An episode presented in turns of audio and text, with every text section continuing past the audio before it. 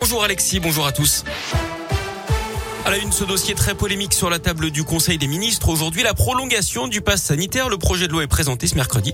Il prévoit le recours possible à cette mesure jusqu'au 31 juillet 2022. À l'origine, elle devait prendre fin mi-novembre. Le texte durcit également les sanctions en cas de fraude au pass sanitaire. Jusqu'à 50 prisons et 75 000 euros d'amende. On rappelle également la fin de la gratuité des tests dits de confort dès ce vendredi. Les tests PCR coûteront environ 44 euros en laboratoire. Les antigéniques autour de 25 euros en pharmacie.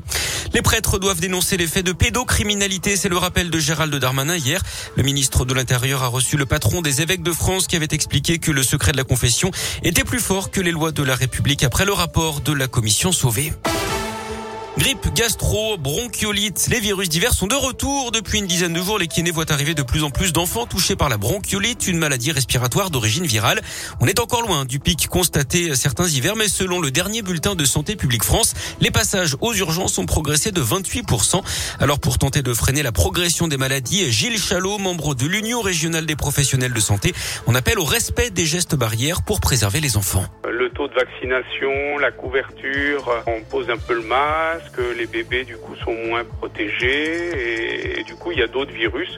Je vous fais remarquer que l'année dernière il y a quasiment pas eu de grippe, pas de gastro, mais tout ça faut pas se leurrer, ça va revenir. Hein. On a intégré dans notre vie courante le masque et quand on n'est pas bien, je pense que pour protéger ses proches, faut pas hésiter à, le remettre. Hein. C'est tous les conseils aussi de ventilation de des maisons, de ne pas fumer vers un bébé, éviter aussi que le, petit frère vienne embrasser, voilà, parce que les enfants sont porteurs de plein de germes. Et le petit n'a pas toujours encore toutes ces barrières pour euh, se protéger.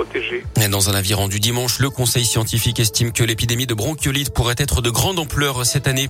Un ouvrier des travaux publics blessé sur un chantier hier dans le Puy-de-Dôme, ça s'est passé sur la bretelle d'autoroute de l'A75 à hauteur d'Orbeil. C'est son collègue qui l'a percuté avec son camion en reculant d'après la montagne. La victime âgée de 60 ans souffrirait d'une fracture du tibia et du bassin. Elle a été évacuée à l'hôpital dix soir. Le conducteur du camion, lui, serait positif aux stupéfiants.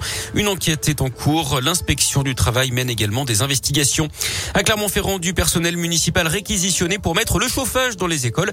Les radiateurs de 63 établissements publics n'avaient pas été mis en marche à cause de la grève de 10 agents de la mairie. 9400 enfants plus le personnel étaient dans le froid ces derniers jours.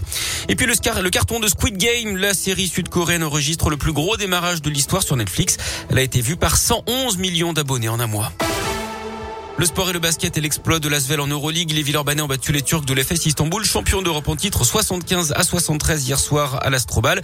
Et puis en foot, les qualifications à l'Euro Espoir et cette large victoire des Bleuets en Serbie. Score final 3-0 avec notamment des buts de Cherki et de Guiri.